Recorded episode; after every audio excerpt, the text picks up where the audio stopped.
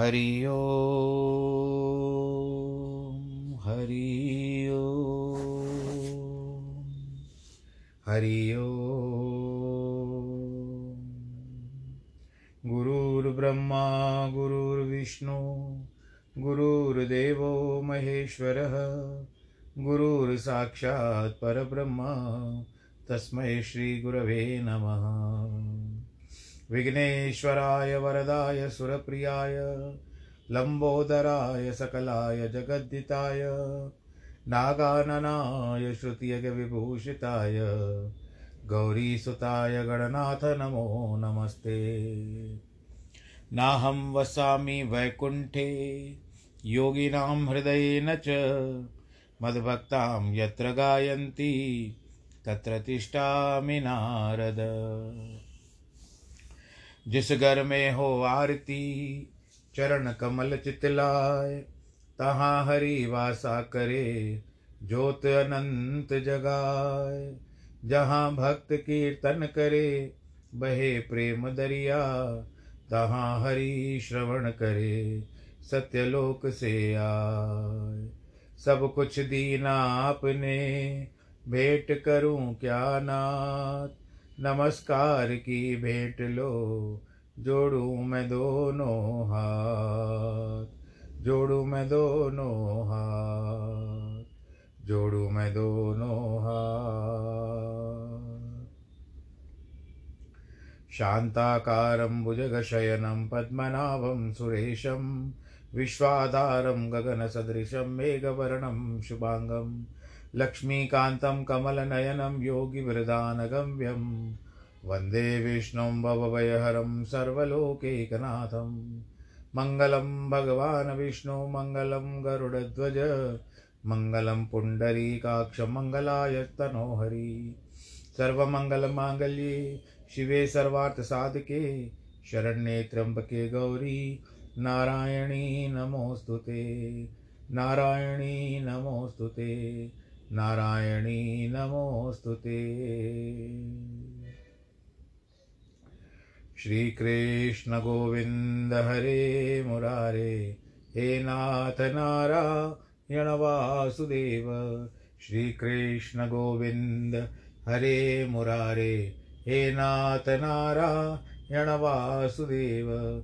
हे नाथ नारायण वासुदेव, श्रीनाथ नारायण वासुदेव हे नाथ नारायण वासुदेव श्रीनाथ नारायण वासुदेव श्रीकृष्ण गोविन्द हरे मुरारे, हे नाथ नारायण वासुदेव हे नाथ नारायण वासुदेव हे नाथ नारायण वासुदेव नारायणं नमस्कृत्यं नरं चैव नरोत्तमं देवीं सरस्वतीं व्यास ततो जयमुदीरे कृष्णाय वासुदेवाय हरये परमात्मने, प्रणतक्लेशनाशाय गोविन्दाय नमो नमः।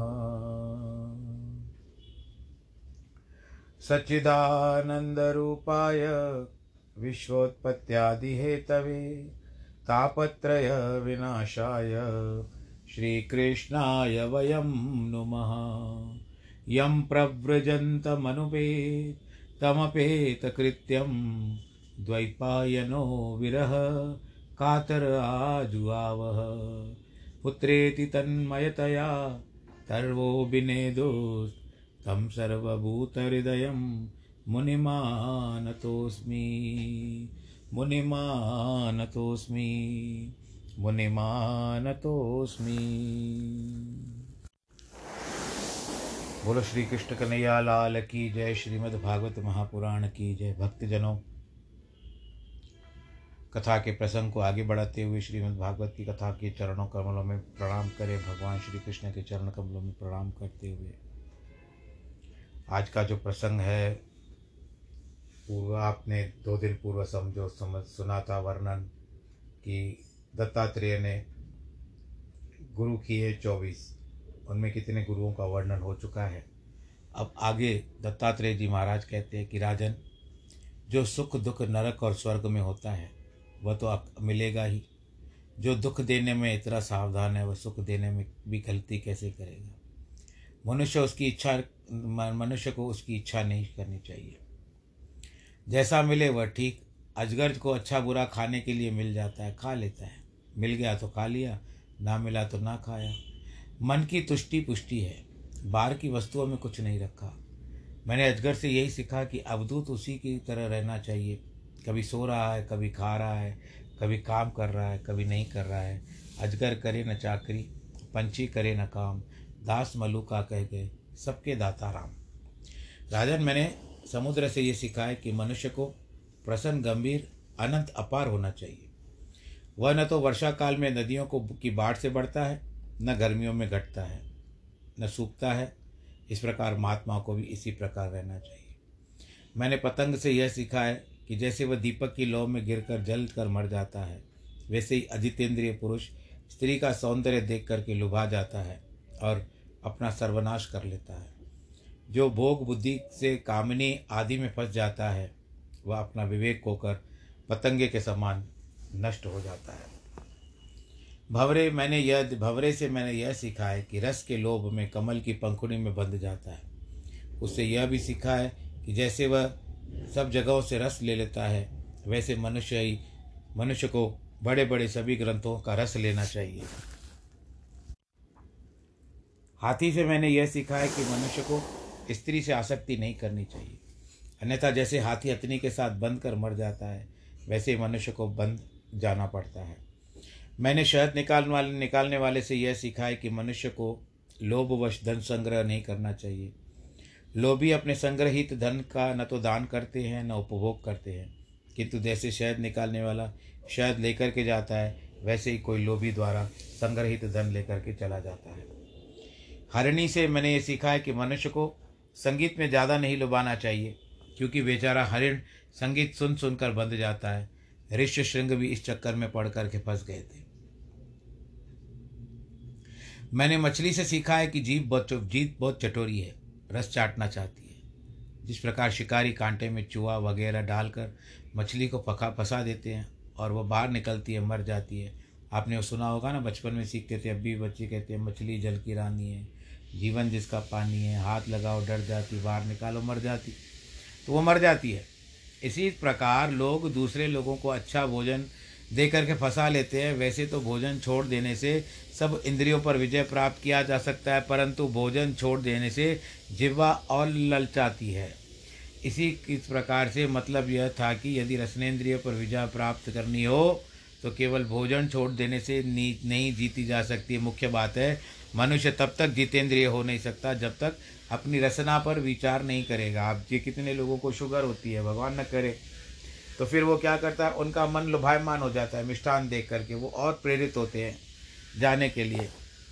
तो ये हाथ है कि राजन, मैंने पिंगला नामक वैश्या से शिक्षा ग्रहण की कि वह मिथिला नगरी में रहती थी। मिथिला नगरी की वैश्या भी जीवन मुक्त होने चाहिए, क्योंकि वह विदेह की नगरी है। वहाँ के लोग, सब लोग जीवन मुक्त होते हैं। एक दिन पिंगला सुंदर रूप धारण करके घर के बाहर खड़ी हो गई। कितने लोग आए, उसके पास निकल करके चले गए। वह इसी आशा में खड़ी थी, कोई आ जाए, कोई आ जाए। अंत में जब कोई नहीं आया, तब उसका मोह छूट गया, उसको वैराग्य हो गया। उस समय से उसने अपना आशय संगीत गाया और आशा के फंदे से फंसे हुए लोगों के लिए निर्वेद ही तलवार का काम करता है। जब तक निर्वेद नहीं होता, तब तक मनुष्य देश बंधन से नहीं छूट सकता। जब तक विज्ञान न हो, तब तक ममता नहीं छूट सकती। मेरा मोह देखो, मैं इन सब दुष्ट पुरुषों से अपनी वासना पूरी करना चाहती हूँ। ये पिंगला कह रही है। हृदय में जो परमात्मा है, उसको तो मैंने छोड़ दिया। वही तो मेरा नित्य रमण है, नित्य रतिप्रद है, नित्य वित्तप्रद है। उसको छोड़कर मैं अन्य पुरुषों की आशा करती हूँ। ये मेरे लिए कितने बड़ी दुख की बात है। भला इस प्रकार क्षणभंगुर शरीर में क्या रखा है? पुरुष शरीर की निंदा करती हुई पिंगला ने कहा कि ये मैं कैसी बेवकूफ़ हूँ, जो इस शरीर से रति सुख चाहती हूँ। यह शरीर तो एक पैसा घर का है, ऐसा घर है जो हड्डियों से बना हुआ है, चारों ओर से रोम नख छाया हुआ है। इसके नौ द्वार हैं, जिसमें से गंदगी निकलती है। यह शरीर तो मूत्र से भरा हुआ है। उसके ऊपर चाम को देखकर लोग कहते हैं कि बहुत सुंदर है और प्राप्त करना चाहते हैं। इस विदेह नगरी को मैं केवल एक ही मूड हूँ जो परमात्मा को छोड़कर विनाशी पुरुषों की अभिलाषा करती हूँ। लेकिन जब मैं परमात्मा से रमण करूँगी संसार के लोगों में ऐसी कोई सामर्थ्य नहीं कि वे कामना पूर्ण न कर सके। आज विष्णु भगवान मुझ पर प्रसन्न हो गए मुझे निर्वेद हो गया। अन्यथा मुझे लोग अभागिनी के क्लेशों के साथ वैराग्य नहीं हो सकता कि मैं एवं स्योर मंद भाग्य या, या क्लेशा निर्वेद हेतव हे येनानुबंधम निहृत्य पुरुष शम मृक्षति वैराग्य हुआ बिना वैराग्य बिना वैराग्य के शांति नहीं मिलती। वह वैराग्य लोभ से नहीं हुआ, दोष दर्शन से नहीं हुआ, दोष चिंतन से नहीं हुआ। यह वैराग तो विष्णु भगवान की कृपा से आया है। मैं अब उनकी कृपा को अपने सर आँखों पर धारण करती हूँ, उनके शरीर में, शरण में जाती हूँ। अब वे उनके साथ विहार करूँगी, इस संसार में प्राणी तो सारा गिर चुका है। असल में मनुष्य सावधान होता है, भोगों का त्याग करता है, तभी वह परम पल कल्याण का भाजन होता है। इसलिए हमेशा यह देखना चाहिए कि काल रूपी अजगर ने इस संसार को कितना पकड़ करके रखा है। यही निश्चय करके पिंगला ने अपने पुरुषों के लिए जो तृष्णा थी, उसको काट दिया और अपनी शैया से सुख से सो गई। इसीलिए सांख्य दर्शन में एक सूत्र आता है कि निराश सुखी पिंगलावत। अर्थात पिंगला के समान निराश होकर सुखी हो जाओ। जो दुनिया की आशा नहीं करेगा, वही सुखी रहेगा। आशा छूटने से भी नींद की आराम, नींद भी आराम से आती है। बोलो कृष्ण कन्हैया, लाल की जय। आशा ही परमम दुखम, नैराश्यम परमम सुखम। यथा संचित, संच, संचद कांतशाह, श्याम सुखम सुश्वाप पिंगला। इस प्रसंग में यह बात कही जाती है कि अब दत्तात्रेय जी विदय नगरी में विचरण कर रहे थे, तभी थोड़ी देर के लिए पिंगला के घर के सामने एक वट वृक्ष के नीचे बैठ गए। जब उधर से हवा चले तो दत्तात्रेय जी के शरीर को हवा लगते पिंगला वैराग्य हो जाती थी। अब दत्तात्रेय जी वर्णन करते हैं कि मनुष्य जितना परिग्रह करता है, उतना ही उसे दुख होता है। जितना अकिंचन रहता है, उतना ही उसको सुख होता है। मैं यह वह जैसे चील, जैसे कुरूर पक्षी से सीखा है, जो अपने मुँह में मांस का टुकड़ा लेकर उड़ गया था। दूसरे बलवान पक्षी से उस पर झपट पड़े। मांस का टुकड़ा छीनने के लिए वो चोंच मारने लगे। जब उसने मांस का टुकड़ा अलग फेंक दिया तो सबने उसको छोड़ दिया और मांस की ओर भाग गए। बोलो कृष्ण कन्हैया, लाल की जय। बालक से मैंने ये सीखा है कि उनको माना अपमान का कोई ख्याल नहीं होता। वह आपस में अपने साथियों के साथ लड़ पड़ता है, मारपीट भी कर लेता है, रो पड़ता है। उसके माँ बाप दूसरे बालकों के माँ बाप से लड़कर हमेशा के लिए वैर बाँध लेते हैं। लेकिन वह बालक पाँच दस मिनट के बाद ही अपना खेल उसी बालक के साथ खेलने लगता है। विमुक्त बालक और गुणातीत पुरुष दोनों ही परमानंद से भरे हुए हैं। राजन, एक कुमारी कन्या से यह सीखा कि सुनो, एक बार उसका वर्ण करने के लिए कुछ लोग उसके घर आए। उस समय घर में वह बेचारी अकेली थी। चावल थे नहीं। उसने सोचा, धान कूट कर चावल निकाल ले। लेकिन जब वह धान कूटने लगी, तब शंख की चूड़ियाँ आवाज़ करने लगी। जब उसने सोचा कि कहीं ये लोग जान न जाएँ कि मैं धान कूट रही हूँ, इसीलिए उसने चूड़ियाँ तोड़ दी। केवल दो दो पहन रखे फिर भी आवाज़ होने लगी तो एक एक चूड़ी को भी निकाल दिया और तोड़ दिया। जब दोनों कलाइयों में केवल एक एक चूड़ी रह गई, तब आवाज़ आनी बंद हो गई। मैं वहीं पर बैठा हुआ था, सारा दृश्य देख रहा था। उससे मैंने ये शिक्षा ग्रहण की कि जब लोग एक साथ रहते हैं तो सब झगड़े होते हैं। दो आदमी एक साथ रहते, तब ये झगड़ा भले न करें, लेकिन बातचीत तो करते हैं। इसीलिए साधु को अकेले ही विचरना चाहिए। और ऐसा भी कहा जाता है कि साधु ऐसा चाहिए जैसे सूप, सुबह, सार सार को गहिरे थोता देवड़ा है। राजन, मैंने बाण बनाने वाले लोहार से यह सीखी है बात कि वैराग्य और अभ्यास के द्वारा मन को एकाग्र करना चाहिए। इससे मन तथा कर्म वासना को छोड़ देता है, ध्येयात्कार को प्राप्त होता है, फिर बाहर भीतर भेद मिट जाता है। जब वह लोहार बाण बना रहा था, उस समय वहाँ से एक राजा की सेना गुजर गई। इतना तन्मय हो गया था कि वो राजा की सवारी निकली तो इसको ध्यान ही नहीं था। असल में दत्तात्रेय जी लोहार के पास खड़े होकर उसका काम देख रहे थे। इतने में उनके शरीर में हवा लग गई और लोहार के मन में एकाग्रता आ गई।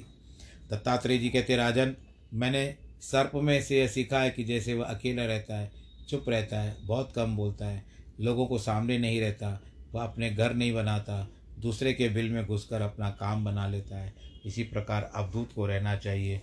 आश्रम बनाने के चक्कर में नहीं पड़ना चाहिए। देखो, भागवत में ऐसा लिखा हुआ है कि जो मनुष्य विरक्त होकर बाद यही कई चीज़ों के पास आसपास इकट्ठा कर लेता है और जिनसे विरक्त हुआ है, वो वांताशी कहलाता है, जैसे कुत्ता उगल कर खा लेता है, वैसे उगला हुआ खाने वाले को वांताशी कहते हैं। इसीलिए छोड़ी हुई भी चीज़ को कभी नहीं पकड़ना चाहिए।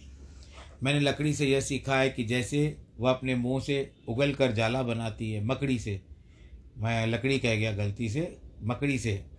उससे ये सब खूब मिलती खूब मिलती है, खेलती है, घूमती है। वह जाला उसका जीवन का साधन बन जाता है।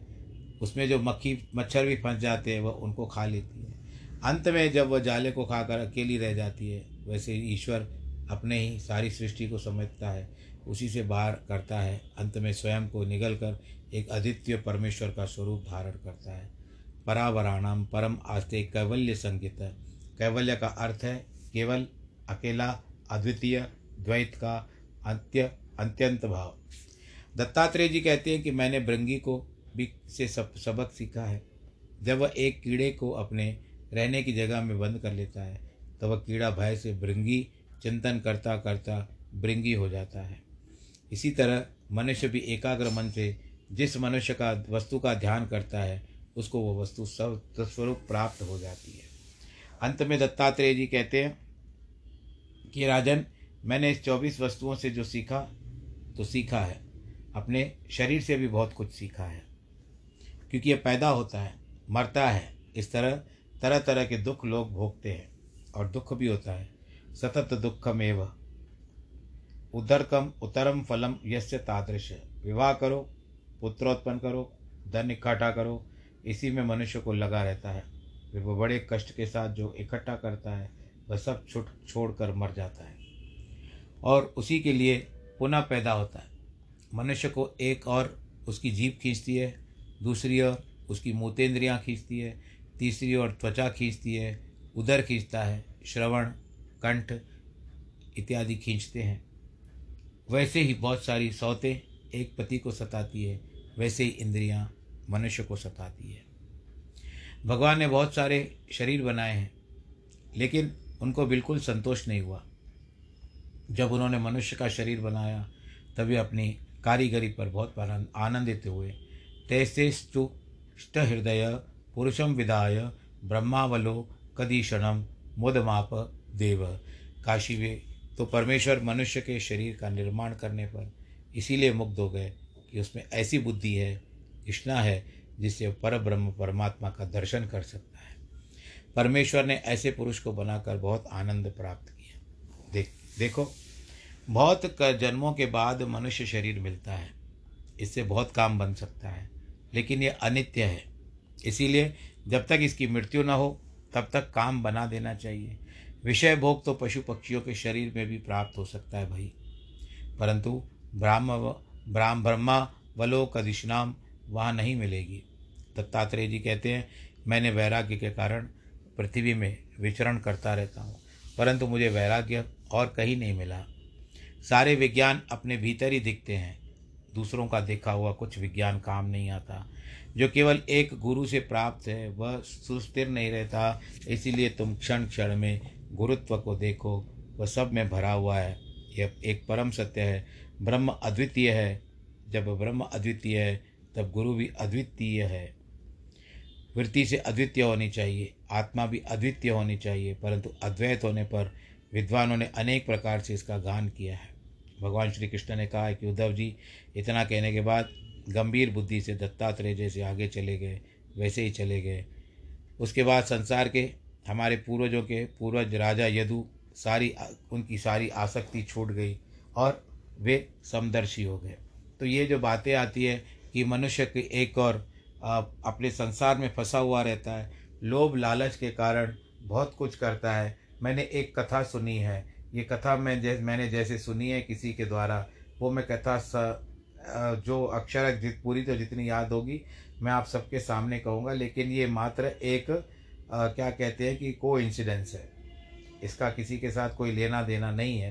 तो कहने का तात्पर्य यही है कि दो मित्र मिले आपस में। बहुत प्रेम था उनका और इतना प्रेम था कि एक दूसरे के सिवा रहने नहीं, रह नहीं पा सकते और दोनों ही अच्छे धनवान थे, आनंद के साथ रहते थे। एक दिन उन दोनों ने विचार किया कि क्यों न हम लोग एक साथ मिल के एक अच्छा व्यापार खोलें। दोनों की रजामंदी हो गई। रजामंदी के बाद जो बनते हैं ना, अनुबंध या विनिमय पत्र बनते हैं, उनकी तैयारी हो गई। और उन्होंने हस्ताक्षर कर दिए, व्यापार करना आरंभ कर दिया। और एक मित्र ने दूसरे मित्र के ऊपर डाल दिया कि आज के बाद देखो, मैं बाहर घूमता रहता हूँ, विदेशों में इधर उधर तुम यहीं रहोगे तो जितना भी हिसाब किताब है, तुम ही रखना। हम लोग फिर जो होगा, उसका हिसाब किताब बाद में कर देंगे। तो दूसरे मित्र ने मार लिया मान लिया, और वो पहले मित्र का जो था, एक मित्र का जो था, उसका कार्य भी देखने लगा और उस कार्य को करते करते बहुत समय बीत गया। कुछ वर्षों के बाद वो जो व्यक्ति विदेश चला गया था, आप लोग जिसको पार्टनर कहते हो, वो पार्टनर आकर के उसके साथ बैठा, दोनों मिले। तब उसने हिसाब मांगा, क्या हिसाब है? कहते, कौन सा हिसाब? किस प्रकार का हिसाब? कोई हिसाब नहीं है, क्योंकि इस दूसरे वाले ने बहुत सारा घपला कर दिया था। वो उसको बताना नहीं चाहता था। परंतु उल्टा उसी को डांटता था कि, कि तू किस बात का हिसाब माँगता है? अब इस बेचारे का इतना सारा धन लगा हुआ था व्यापार में ये कुछ कह भी नहीं पा रहा था। कहता है कि अभी तो कुछ भी नहीं है मेरे पास सब कुछ खत्म हो चुका है। यद्यपि वो बहुत सारा माल हड़प चुका था। जो पहले वाला था जिसने इसके ऊपर विश्वास किया था उसको धन दिया था व्यापार के लिए वो सामने वाला व्यक्ति तो खा गया। उसका उल्टा कुछ लाभ भी नहीं हुआ। ऐसा विचार करते करते घर पहुँचा और उसी समय उसकी, जिसने धन दिया था व्यापार के लिए, उसकी मृत्यु हो गई। बोलो, नारायण भगवान की समय बीतता गया। अब वो जो पहले वाला व्यक्ति था, दूसरा वाला जो व्यक्ति था, जिसने बहुत सारा धन खा लिया था, वो बड़ा प्रसन्न हुआ कि सारा व्यापार मेरा हो गया। व्यापार करते करते उसने बहुत अच्छे पैसे कमा लिए। और एक दिन भगवान की दया से उसके घर में एक खुशखबरी की, का समाचार आया। उसकी धर्म पत्नी जो थी, वो गर्भवती हो गई और संतान की प्रतीक्षा करने लगे। आखिरकार संतान हुई। बहुत खुशी बजाने लगे, मनाने लगे और ये अपने व्यापार को भी देखता और संतान को भी देखता, खुश रहता था। अकस्मात एक दिन पता चला कि उसके पुत्र को एक बहुत महान रोग है, पुत्र उत्पन्न हुआ था। तो उसके पीछे उसने बहुत कहते हैं ना कि मुझसे जितने पैसे ले लो, बड़े लोग कहते हैं कि आप जितने भी पैसे ले लो तो ये व्यक्ति जिसने बहुत सारा कुछ कमाया था, वो सब देता गया और बहुत सारा पैसा था, उसने बीमारी पे खर्च करता गया। एक दिन ऐसी दशा हुई कि जितना धन बचा करके रखा था, पुत्र की रोग के ऊपर उसने सारा धन खर्च कर लिया। अब कुछ भी नहीं रहा। एक दिन उसी अवस्था में वो अपने पुत्र के पास गया। पुत्र ने उसको ढाढ़स बंधाया कि माया जो है, वो आनी और जानी है। आप चिंता ना करें। तो कहता है कि शायद मेरे पुत्र ने संतों का सहारा लिया है। इसके कारण इतनी ज्ञान भरी बातें कर रहा है। कहता पुत्र तो ठीक है, पर मैं क्या करूँ? अब मैं तेरी नहीं कर सकता। कहते, कोई बात नहीं। आप मेरी दवा दारू नहीं कर सकते। आपके पास अभी इतनी शक्ति है नहीं। इसके लिए अब मैं आपको अपनी बात बताता हूँ कि मैं पूर्व जन्म में आपका मित्र था। और उस समय में जिस तरह से आपने चित्रकेतु राजा की कथा सुनी थी, उसी तरह से ये व्यक्ति भी बताता है कि पूर्व जन्म में मैं आपका मित्र था, उस समय हम दोनों ने मिल कर के व्यापार आरंभ किया। मैं आपके भरोसे अपने व्यापार को छोड़ करके गया और जब मैं लौटा तो आपने मुझे एक पाई तक नहीं दी और मुझे खूब रुलाया। मुझे दर दर भटकना पड़ा, लेकिन उस समय आपकी किस्मत ज़ोर थी जो मैं आपको कुछ नहीं कर पाया। पर इसका कारण यह हुआ कि मैं उसी में जिस तरह से एक होता है ना कि शौक लग गया मुझे, मेरी मृत्यु हो गई हार्ट अटैक आ गई। लेकिन मन में एक बात रह गई। इसके लिए भगवान जी ने मुझे आपका बेटा बना करके भेजा है। अब देखो, उस समय में तो आपने मुझे एक पैसा तक देने की कोशिश नहीं की। न कि प्रयत्न किया। आपने मेरा सब कुछ छीन लिया। लेकिन अब मुझे भी संसार में मुँह दिखाना है, भगवान को मुँह दिखाना है। कुछ समय के लिए भगवान जी ने मुझे संसार में भेजा। अब देखो, आपने वही जो पचा हुआ, बचा हुआ रखा था, मेरा रोग ऐसा है कि ये असाध्य है, ये ठीक होने वाला नहीं है। और मुझे यह भी पता है कि मेरी आयु भी बहुत सीमित है। मैं इससे ज़्यादा नहीं रह पाऊँगा। पर ये जो बात है, मैं आपको बता रहा हूँ कि किसी के साथ ना करना चाहिए, दुश्मन के साथ भी नहीं करना चाहिए। अब आपने जितना बटोरा था, जितना पैसा रखा था, वो आपने मेरे ऊपर खर्चा कर दिया। अगर आप पिछले जन्म में ही मुझे दे देते थे वो सारा पैसा तो मैं आज बेटा बन करके क्यों आता था, क्यों आपको मैं गरीब बनाता था? तो लेना देना संसार में कुछ नहीं है, सब यहीं का यहीं है। ऊपर का भी स्वर्ग दुख, दुर्ग का दुख मिलेगा, लेकिन अब मैं यहाँ से जा रहा हूँ, ऐसा कर, करके पुत्र की मृत्यु हो गई। तो ये पूर्व जन्म में उसका पार्टनर था, जिसके कारण वो पैसे नहीं दे रहा था, सारे पैसे हड़प गया। तो उसको अपना हिस्सा पाने के लिए दूसरा जन्म लेना पड़ा। ये मैंने सुनी थी कथा, शास्त्रों में वर्णन नहीं है, क्योंकि पार्टनर वार्टनर शास्त्रों में लिखा हुआ नहीं रहता है। तो अब यहाँ पर हाँ व्यापार करते हैं एक साथ तो यहाँ पर बात जो आती है कि पुत्र को हिसाब किताब लेना था अपना पूर्व जन्म का तो वो आ गया, पहुँचा और उसने उसको भी पूरा कंगाल बना दिया, तब उसका जीवन खत्म हो गया। तो बात वहीं की वहीं रुकी कि आप रोज़ सुबह रात को सोते हो, सुबह को उठते हो, नया सवेरा होता है, फिर आप उठते हो, जागते हो, उठ जाग मुसाफिर, भोर भई, ये सब करते करते फिर रात्रि काल आ जाता है। तो आपको लगता है कि हम जहाँ से निकले, घर से निकले फिर घर पे पहुँचे। तो यही है, ये आत्मा भी होती है, जीवात्मा भी होती है, इस शरीर को अपना मान लेती है, फिर यहाँ से निकलती है।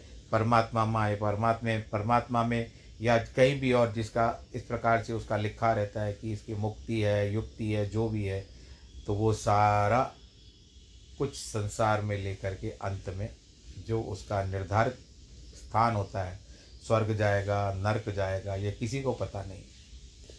यही प्रभु की माया है। तो आप इस माया का विचार करिए। जितना माया से दूर रहेंगे, उसी तरह अच्छा है। परंतु नाम रूपी माया को आप अपने साथ रखो। आपके भाग्य में जितनी माया होगी, वो आपको छोड़ करके नहीं जाएगी। आप उसको और बटोर करके रखो तो भी और जमा होगी। लेकिन साथ साथ इसमें दान पुण्य करने से भी आपका धन बढ़ सकता है। जैसे दुर्योधन का हाथ था, वो सबको पैसे ज़्यादा दे देता था। कि जाओ, ज़्यादा खर्चा करो। उसके हाथ में एक रेखा थी कि जब भी वो बरकत में हाथ डालता, तिजोरी में हाथ डालता तो कोष जो था, वो बहुत बढ़ जाता था। ये राजसूय यज्ञ की बात है। कोई दस रुपये माँगता राजसूय यज्ञ में तो वो सौ रुपये दे देता कि क्या होता है सौ, दस रुपये से तुम सौ रुपया लग जाओ। तो जब सौ रुपया खर्चा करता था तो खजाने में हज़ार रुपये जमा हो जाते थे। बोलो, नारायण भगवान की। तो ये दुर्योधन की हाथ में एक रंग पंख रेखा थी जिसको भगवान कृष्ण को ही पता था, इसके लिए उन्होंने उसको वहीं पर नियुक्त किया था। तो इसके लिए कहते हैं कि अपने मन कछु और है, मेरे पिताजी कहते थे, अपने मन कछु और है श्री हरि के कछु और उधव से माधव कहे, झूठी मन को दौड़। ये सब बातें तो हमें, लेकिन अपने कर्मों पर विश्वास करिए। और जिस तरह से कहावत है ना बार बार कहता रहता हूँ कि खुद ही को कर इतना बुलंद कि तेरी हर तकदीर से खुदा से पहले पूछे कि बता तेरी रज़ा क्या है। भगवान जी पूछे कि तुमको कैसे प्रकार के जीवन जीना है, बताओ भाई। तो ये सब बातें भगवान जी के लिए समर्पित हैं। आज की कथा भी भगवान नारायण जी को समर्पित है। आप सब लोग अपना ध्यान रखिए और बहुत कोशिश करके मास्क ज़रूर लगाइए।